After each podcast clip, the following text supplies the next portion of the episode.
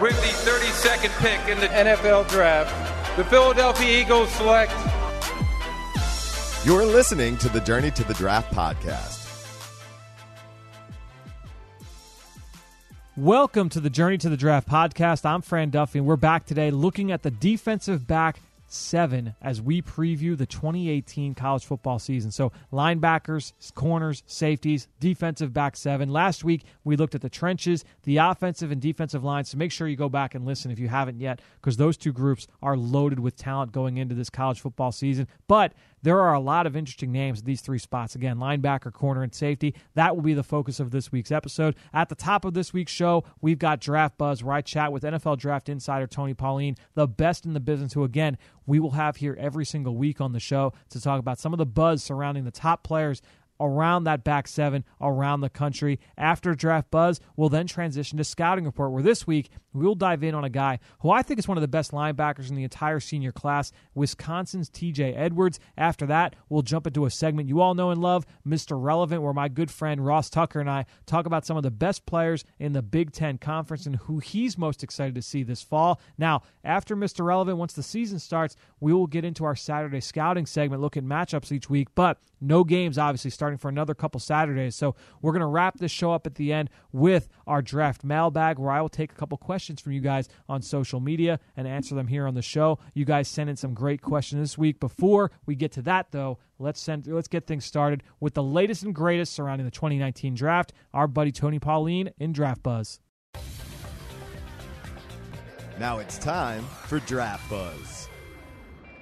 Back for another week here on the Journey to the Draft podcast. We've got Draft Buzz with Tony Pauline from draftanalyst.com. You can follow him on Twitter at Tony Pauline. Tony, welcome back. Let's uh, we're talking about the back seven today. We're talking about linebackers and defensive backs, and we're going to start in the SEC with a team that I feel like not a lot of people know has a lot of talent for this upcoming draft, and that's uh, the Kentucky Wildcats. No more of a basketball school has a lot of talent coming into this into this uh, into this year it's going to be really interesting. But to me, two linebackers for that team really stand out. Jordan Jones, who was a second team All SEC pick last year, he's 6'2. I, I've got him in like the 220 pound range. We'll see how big he is next year at the combine. And then Josh Allen, the he's the big name that is getting all kinds of buzz in the media. 6'5, 250 pounds, kind of lines up all over the place for them. He was a high school wide receiver in North Jersey. Who's the better player for Kentucky in your eyes, and uh, what are, what are the buzz you're hearing on these two Wildcats? Yeah, well, the better player is Jordan Jones. The better prospect is Josh Allen. The better NFL prospect is Josh Allen. Let me explain. I mean, Josh Allen, 6'5", 255 pounds, plays to a legit, you know, uh, low four sevens, high four sixes, and he's a guy who forces the action up the field. He's a terrific pass rusher. He stands up over tackle. Uh, makes a lot of plays behind the line of scrimmage. Good athlete with a good change of direction, can make plays in pursuit he's not bad dropping off the line in coverage. When they used him in space, he wasn't a liability. He has to brush up that part of, the, of his game, but he showed potential there. With that size and with that ability to impact the game as a pass rusher, he's going to be highly sought out. I love Jordan Jones. I've watched him for two years. He was on my radar coming into the 2017 season. But he's smaller. He's more of a pursuit linebacker. He's more of a Roquan Smith, Christian Kirksey like type of you know, run to the ball, give him a free lane, and he chews up a lot of areas, sideline to sideline, or getting depth on dro- depth on drops. But he's got size limitations. So in that sense, I think that Josh Allen is going to be a much earlier pick than Jordan Jones. But I do think Jordan Jones in the right system at the next level will have a long and, and productive career.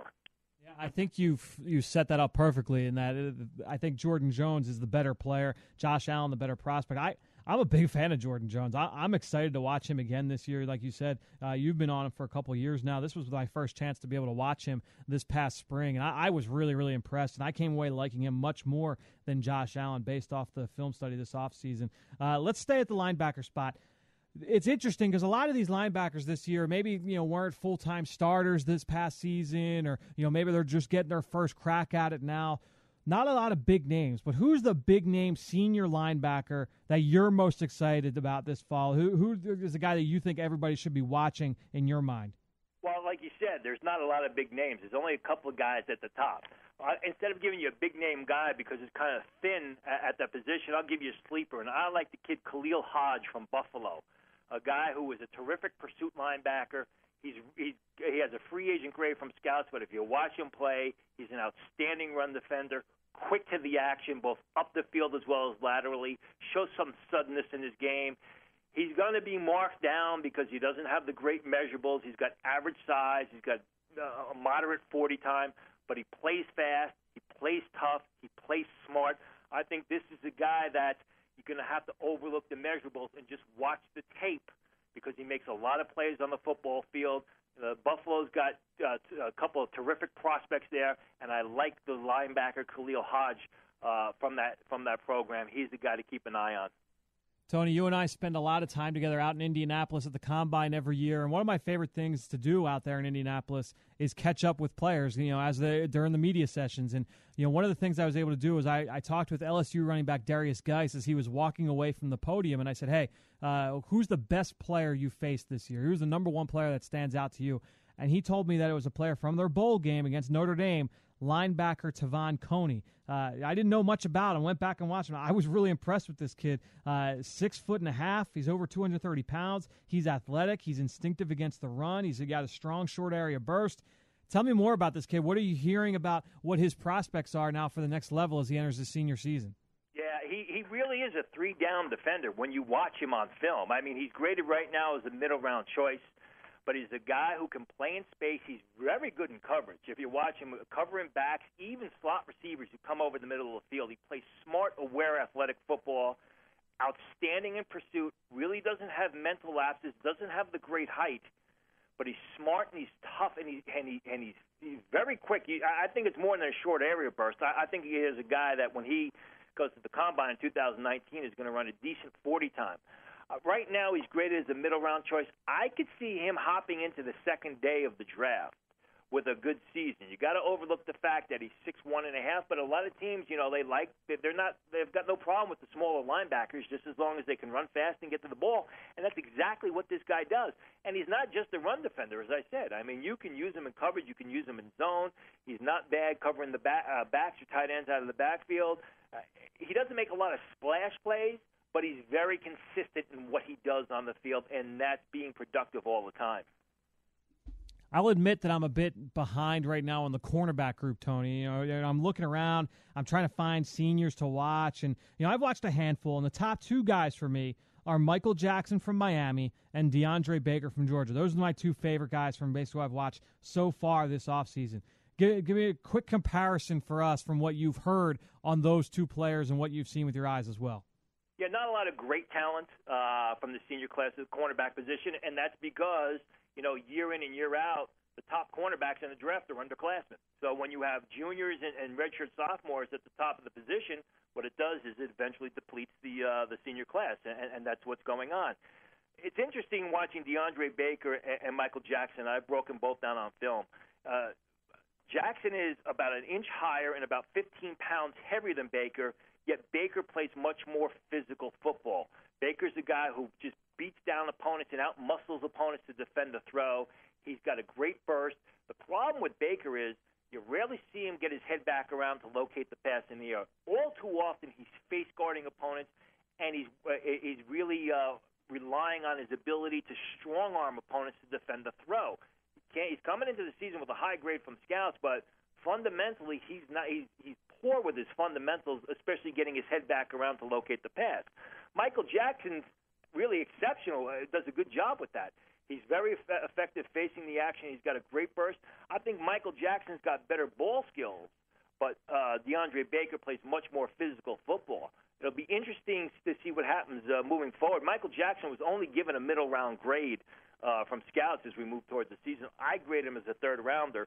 I think he's a little bit underrated by scouts, and I think DeAndre Baker's being a little bit overrated by scouts.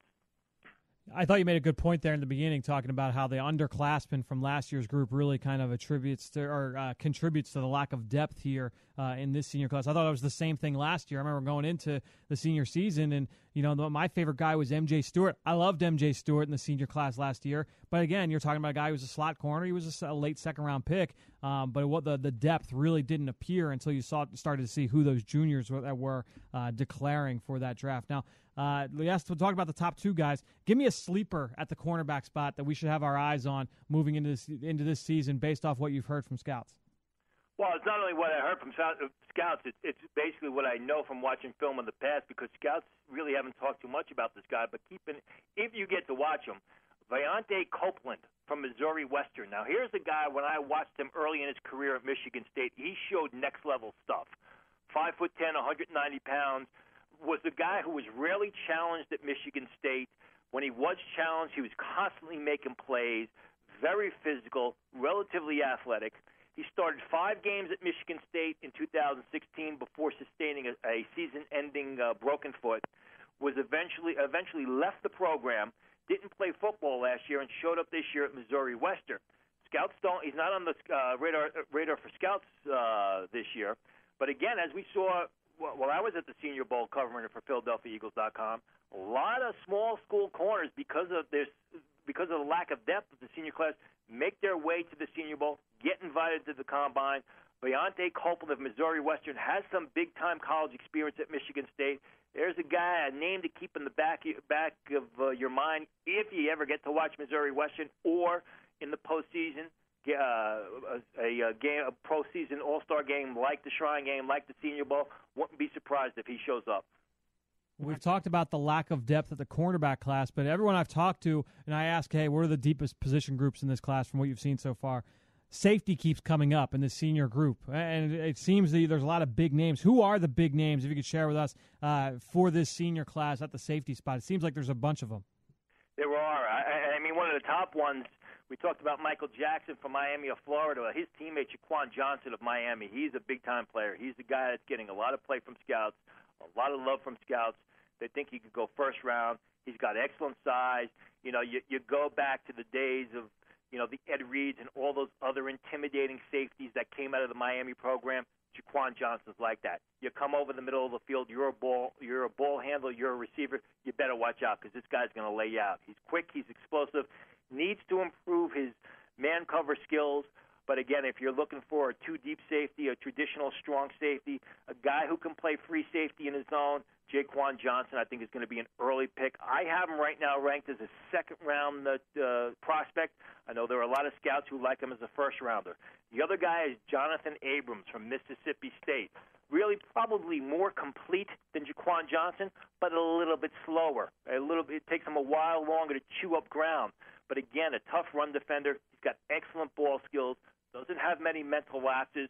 I grade him as a third rounder. There are some scouts that have already stamped him as a first round pick. But I think what happens with Jonathan Abrams is he's got to have a good senior season, and then he's got to run well in the lead up to the 2019 draft. Run well means under 4.55 because if he goes and he puts down a stinker like a 4.6 or a 4.58, he's going to drop.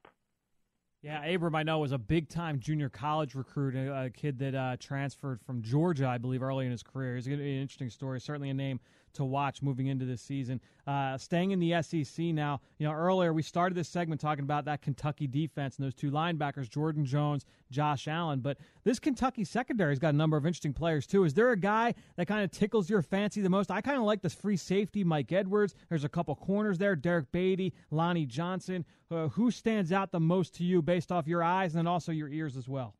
From Kentucky? Kentucky, yeah. Yeah, I would agree with you about Mike Edwards. I mean, Mike Edwards and it's for a couple of years now. It's covered a couple of seasons. Mike Edwards isn't a one-year wonder, but if you watch the Kentucky film, you see number seven all over the field making plays, making plays against the run, making plays against the pass, getting out to the sidelines, helping helping his quarterbacks when the ball's in the air. I mean, he's constantly making productive plays. Uh, yeah, the scouts uh, have said he runs in the four sixes. Uh, when I watch him play, I see him as a guy who's a four five two type of guy. He's got excellent length. He's got it going on between the ears. He's physical. He doesn't shy away from contact. So uh, you're right. They've got a ton of talent uh, in, in that uh, defensive back seven uh, that, that are on scouts list right now. I think Edwards is the most underrated because he, he's got all the measurables. It's just a matter of you know how fast does he run, and when you watch him on film, he seems quick enough. Tony, I'm going to let you off the hook. No mock draft this week, so we'll, we'll get back to that next week. But I appreciate the time here, as always, on the Journey to the Draft podcast. We will talk to you next week. Forward to it. Great stuff from Tony. You can follow him just like I do on Twitter at Tony Pauline. And while you're at it, I'm at FDuffy3. That's where I post all of the podcasts I'm a part of and all of our X's Notes content that we produce here at the NovaCare Complex. And make sure you go and check out our draft page. It's going to be coming soon at PhiladelphiaEagles.com. Not only will all of these podcasts be there in season, but that's where you can find my weekly Saturday scouting column, heading highlighting the best matchups each week. There will be some extra video content on there as well. So make sure you go check out all of that on PhiladelphiaEagles.com and the Eagles mobile app. All right, let's keep this show going. I told you we would break down Wisconsin linebacker TJ Edwards, a player who I would argue is the best senior linebacker in the country going into this fall, at least based off who I've studied so far. Uh, he's a pretty good player. We'll tell you why right here in Scouting Report. Dim those lights. We're headed to the film room for the Scouting Report. All right, so TJ Edwards out of Wisconsin, six foot and a quarter. He's just under 250 pounds. He was a first team all conference player last year in the Big Ten. Reportedly got a return to school grade from the NFL Draft Advisory Board, so he decided not to enter the 2018 draft, but I think this kid's got plenty of ability. Let's jump into the notes. Edwards is going into his fourth year as a starter at inside linebacker and defensive coordinator Jim Leonhard's pro style 3 4 scheme. I love watching defensive players from Wisconsin because Jim Leonhard puts them in a lot of pro style situations. So you see him do a lot of different things. He lines up to the passing strength on the inside. So mostly stacked inside the box, but sometimes he'll slightly walk out over the slot. He's got solid height, thick, well built frame. He's quicker than fast. Very rarely does he false step, and he's able to get early beads on plays. His instincts are pretty impressive. He's always square to the line of scrimmage, and he keeps himself in position to make the play downhill. We've talked with Ike Reese on the Eagle Eye in the Sky podcast, and how many times do you hear Ike talk about staying square to the line of scrimmage? He says it all the time on Eagles game plan as well. That's so important for the linebacker spot. I think TJ Edwards does that at a pretty high level. He's got a knack for fitting himself through tight cracks in a phone booth. He's got the size and the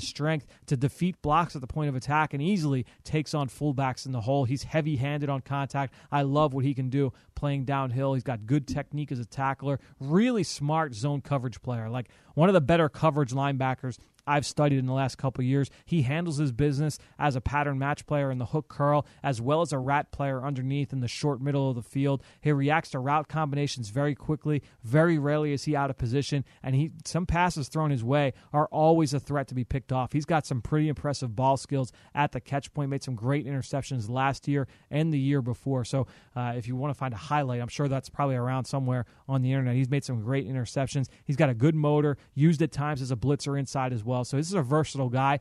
He's just not an explosive athlete. And if we're going to talk about negatives with him, that's probably where you're going to start. He didn't impress me with his closing speed, uh, and that's going to be the big question: is his overall athletic upside.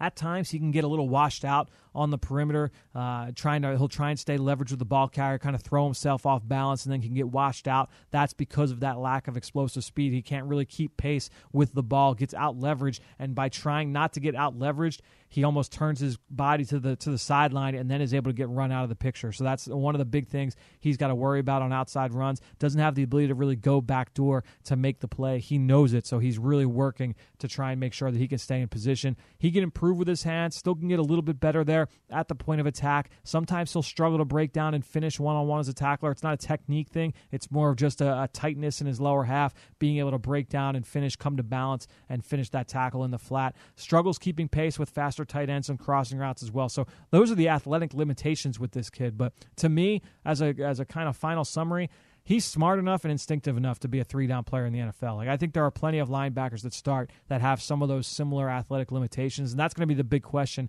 is you know is he going to if he goes to the combine and you know stinks it up? Now we're talking he's probably not going to get looked at uh, all that well. But if he goes to the combine and tests pretty well i think on film his athleticism looks good enough. I think he best fit as a 4-3 sam or as a mike as well as a 3-4 mike. I think he's got some position versatility. He lacks top end athleticism. That's a little bit of a concern but i think he makes up for it in a number of other ways. I gave him a starting grade. I think he can be three down guy. So i am excited about him. That's how i feel about tj edwards from wisconsin one of the more intriguing players at his position in the upcoming nfl NFL draft. But let's keep this show rolling. I was uh, happy to be joined by Ross Tucker this week on Mr. Relevant. He's my co host on the College Draft Podcast. Ross is a former offensive lineman in the NFL. He does a lot covering the Penn State football program, covers college football and high school football across the country. So he's got some insight into some of the top players in the Big Ten outside of TJ Edwards. I had a chance to catch up with Ross recently when he was in town a couple weeks ago. Let's get to that chat right now.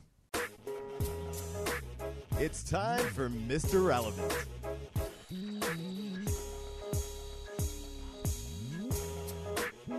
Really happy to be joined by my buddy, former NFL offensive lineman Ross Tucker, to talk about some Big Ten prospects that Ross is excited to see here this college football season. Ross, uh, let's talk about the position that you would say no, it really is the only one that matters. Uh, the offensive line. As we go into this college football season, who are some linemen that you're excited to watch here in the upcoming year from the Big Ten? Well, you should know, by the way, the Eagles just won the Super Bowl in large part because of their offensive line. What an awesome group that they have. I really enjoy. I we could talk about this some other time, Fran, uh, on one of my podcasts or whatever. But I don't think people realize how good Brandon Brooks is. Lane Johnson's awesome. I think he's getting the credit for it. Brandon Brooks. I, I'm amazed by some of the things that that guy does. He is how you draw it up as a right guard, and I think Wisconsin has a guy that's somewhat similar in Beau Benzschawel or something like that. I don't even know how to say the guy's last name. I just know he's number 66 and he is a bad dude.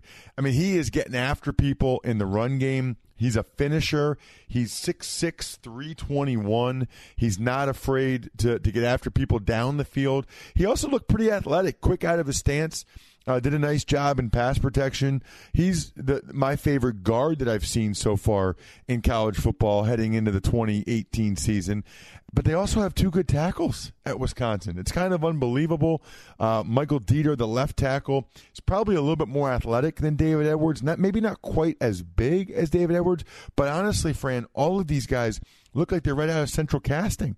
They're all six six, six six and a half, three hundred twenty pounds, and they all move pretty well. I watched the Ohio State Big Ten championship game, and I thought Deiter really did some nice things against Nick Bosa. You know, who's a lot of people think he's maybe a top 10 pick, and I thought Deiter did an excellent job.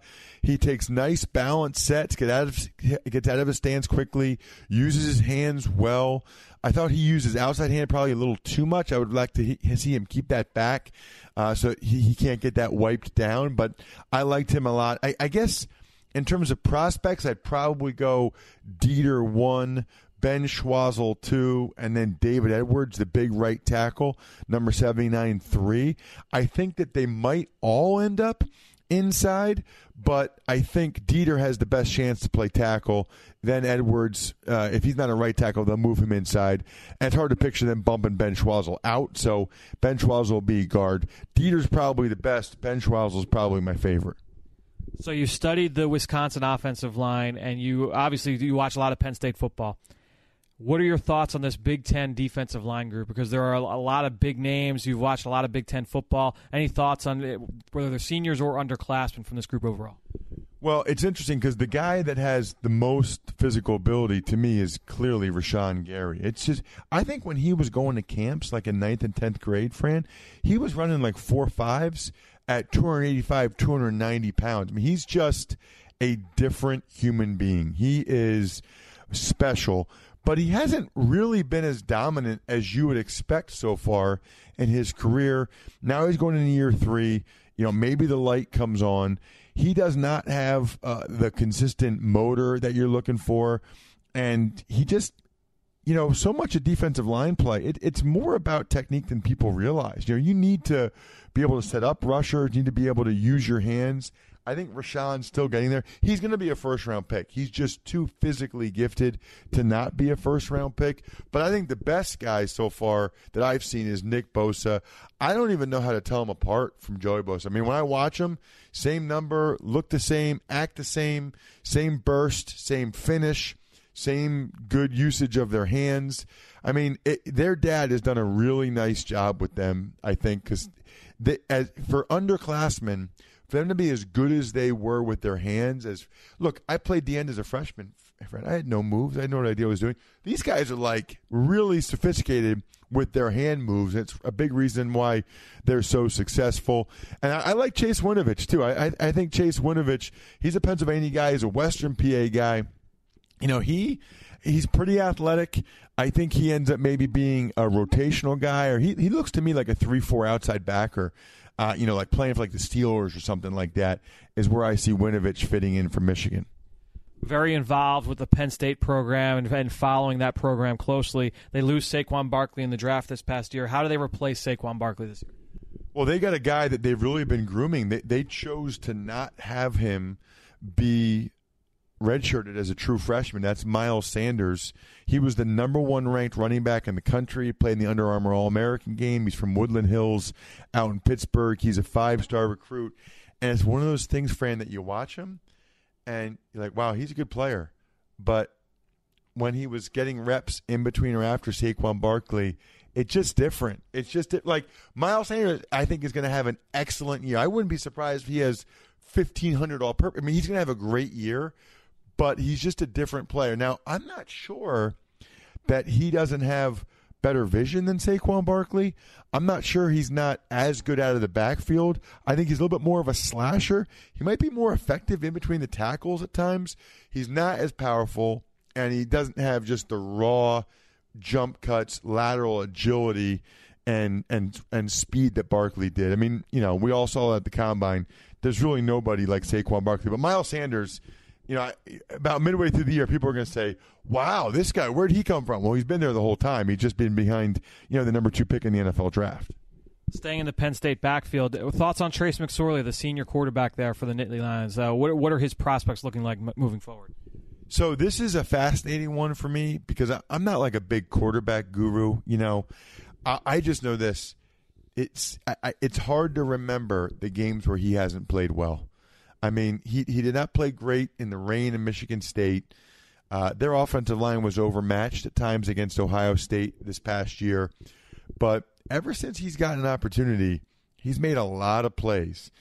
How much of that had to do with Saquon Barkley? You know, at times, especially his uh, sophomore year, two years ago, it felt like Fran that he would just throw the ball up, and somehow Chris Godwin or DaeSean Hamilton or Mike Gesicki would come down with it. I mean, it, it it didn't seem like it was necessarily pinpoint passing. Now, Joe Moorhead, who's now the head coach at Mississippi State, he didn't like that. I think he listened to me say that because he didn't like that the, the notion that he was just chucking it up there. But I mean, a lot of them they were 50-50 balls, and the Penn State guys came down with it. I don't know if he's as precise as they're going to want him to be. Uh, I think he sticks in the league. I just don't know that he, you know, to be his size and and really make it in the league. I feel like you either need elite athleticism, like what we've seen from Russell Wilson, or and maybe Lamar Jackson, or you and who's a little bit taller, but or you need pinpoint accuracy like Drew Brees and Baker Mayfield. I'm not sure Trace McSorley fits either one of those categories. So to me, he ends up probably becoming a, a backup, but I, I have a feeling he's going to find a way to stick. Last question for you. We talked about the backfield of Penn State. Anybody else at Penn State that you're, I guess, really excited about moving into this year? Any seniors in particular? Well, uh, I think that there's a cornerback, Amani Oruwariye, uh, something like that. Amani O. He's number 21. He's a good player. I can never do his last name, but he, he's he had a really nice year. Uh, Penn State had last year both safeties got drafted in the fourth round. Uh, they had a couple corners, Christian Campbell and Grant Haley, go to the NFL as well. So they had four guys go, and I, I am not sure Amani wasn't better than those other two corners, or at least a better prospect than the other two corners. They also bring back John Reid from the Philadelphia area, St. Joe's Prep High School, and he was probably considered their best corner as a true sophomore before he tore his ACL last year. He'll be a senior, but junior eligibilities. I don't know, you know, what he'll end up doing. But both the Penn State corners, I think, are guys to keep an eye on. And another guy would be uh, Ryan Bates, an offensive lineman. There's a there's an underclassman offensive lineman to keep an eye on too. Connor McGovern is a true junior who's been starting since his true freshman year. It's up in the air whether he'll play guard or center. He's 326 pounds. To me, he's more of a guard. So we'll see how that sorts out with Penn State up front. But if you start as a true freshman like he did, and you show the position versatility like both he and Bates have have done, you know, it, there's a possibility that they look at the end of this year and say, okay, it, it you know, how much better am I going to get? How much more can I improve my draft stock? So both those guys, uh, you know, Bates will be a redshirt junior. McGovern will be a true junior. They're both possibilities to, to leave school if they have really good years. Outstanding information there from Ross Tucker, who you can follow on Twitter like I do at Ross Tucker NFL. And speaking of Twitter, you guys know how much I love it when you tweet out the show or you post about it on Facebook. It's great support. Love you guys all for it. What we love most here, though, is when you take a minute, head over to Apple Podcasts or Stitcher, and give us a rating or even leave us a comment.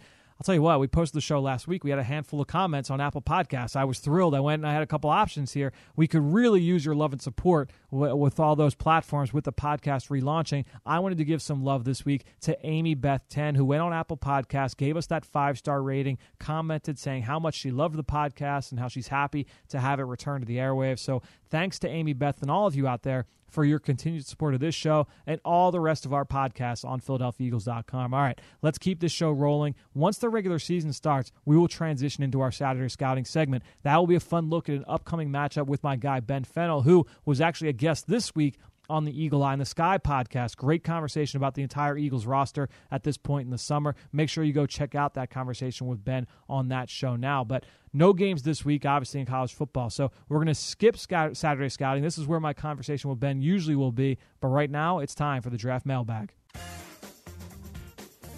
Now it's time to hear from you, the fans, in the draft mailbag.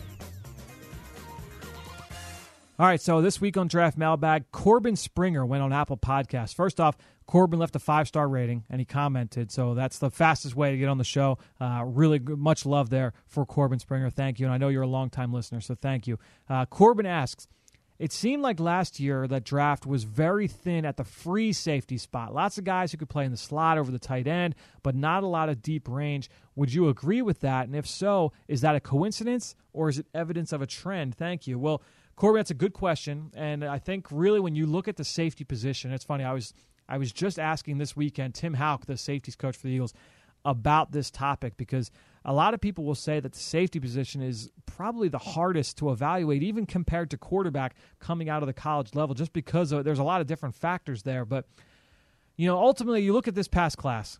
Der- Derwin James was obviously the best safety, and a lot of people, including myself, felt he was more of a prototypical strong safety type, not necessarily a, a pure center fielder in every sense of the word. But then you look at their guys that were mid round picks, you know, Armani Watts, Jessie Bates, they were day two selections. After that, it was kind of like the athletic freaks that went high. You know, Tarvarius Moore was a third round pick, wasn't even invited to the combine. I loved his film, but didn't go to the combine. Was a third round pick with San Francisco. Troy Apke was really off the radar. Was kind of like a bottom of the barrel combine invite from Penn State. He goes and tears it up. He's a fourth round pick from the Washington Redskins. I kind of liked his tape too but there weren't a lot of pure center fielders. The year before, we had Malik Hooker, who was a you know, top two or three talent overall in that class. You had Eddie Jackson, who I thought was a first round talent, ended up going in the fourth round. I think the broken leg had a little something to do with that. But Eddie Jackson is one of the best young safeties in the NFL. Corbin, I think when you look at the safety spot, a lot of it is that with the way that defenses play now in college football and with the, the onset of sub packages, a lot of teams will look at their best athlete and say, you know what, this guy should be playing in the slot for us. You know, so you look at a, a kid. Uh, who is the kid from Stanford this past year? Um, the, the, that was a I want to say he was the second or third round pick for the Houston Texans. And you know this, and there's a lot of kids that are like this they play mostly in the slot. You know, Rashaan Gaulden from Tennessee this past year was mainly a slot player. He got drafted by the Carolina Panthers in the mid rounds to play as a free safety, but he had never done it before. And so you're talking about more of a projection. You're still seeing that with college corners that are being projected. To me, I think that's really the genesis of it is that yeah, there are guys that you're just projecting to play as a post safety in the in the post but it's not an easy thing to say, yeah, you're going to see this game from a completely different spot in the field, and we're going to ask you to go and do it and do it early. if there aren't a lot of guys that are doing it at a high level at, at, college, then it's tough to then justify taking them high in the NFL draft. And I think that's kind of what you're seeing there. Uh, Derwin James did a little bit of that last year for Florida State. He didn't do it all that well. Uh, there were the game against Wake Forest. He gave up a big play um, because he took a bad angle in coverage, and that's really uh, a big concern. I know Karl Joseph was selected for, in the first round by the Oakland Raiders a couple years ago. Kind of the same kind of deal he took a lot of bad angles in the back end, and I know he's kind of struggled so far with Oakland. Like it, seeing the game from the from 20 yards off the ball, it's a little bit you're putting you're put on an island, and it's a little bit tough to be able to say, okay, I'm, I'm going to see the game from this point now and take all the best angles and never false step, and still be able to, by the way, move at top speed to the sideline, go and finish on a ball on the ball, or come downhill, take the right angle in the run game, and finish one on one as a ball on a ball carrier as the last line of defense. Like that's really, really hard to try and project if you've never done it before. So, long story short, I think that's why you're seeing that. I don't know if it's going to be a trend that we'll see moving forward or you know, if maybe it's just been a, a rough patch over the last couple years. There are those guys out there. Those guys are out there. You just kind of have to find them, and, it, it's tough with safeties because you know you have to watch four, five, six, seven games before you really get a good feel. I mean, there are times where I'll watch a safety, and I may watch three games, and I'll say, I, I don't really, I have like three or four lines of notes. I don't really have enough to really finish a scouting report on them. Uh, and that's just the nature of the safety position. So it's um it's definitely one of the more fun positions to watch. It's one of my favorite positions to watch, but it definitely takes a lot of time, and the projection is certainly very difficult. So good question there, Corbin. Appreciate the uh, the time and the again go and give us a rating and uh, leave us a comment. So great stuff this week from Tony Pauline, Ross Tucker, all of you out there listening, whether you're on Apple Podcast, Stitcher, TuneIn, Spotify, Google Play, or of course on PhiladelphiaEagles.com and the Eagles mobile app. Thank you. And again, take a few seconds, please. Go rate the show, leave us that comment. It's the best way to support the program. We're back here full time. It'd be great to just give us a little bit of support, help bump us up in the rankings a little bit. I'd love the ability to answer any questions you may have here on the podcast. All that being said, I think that'll do it. Another show in the books on the Journey to the Draft podcast. For everybody here at NovaCare, I'm Fran Duffy. We will talk to you next week.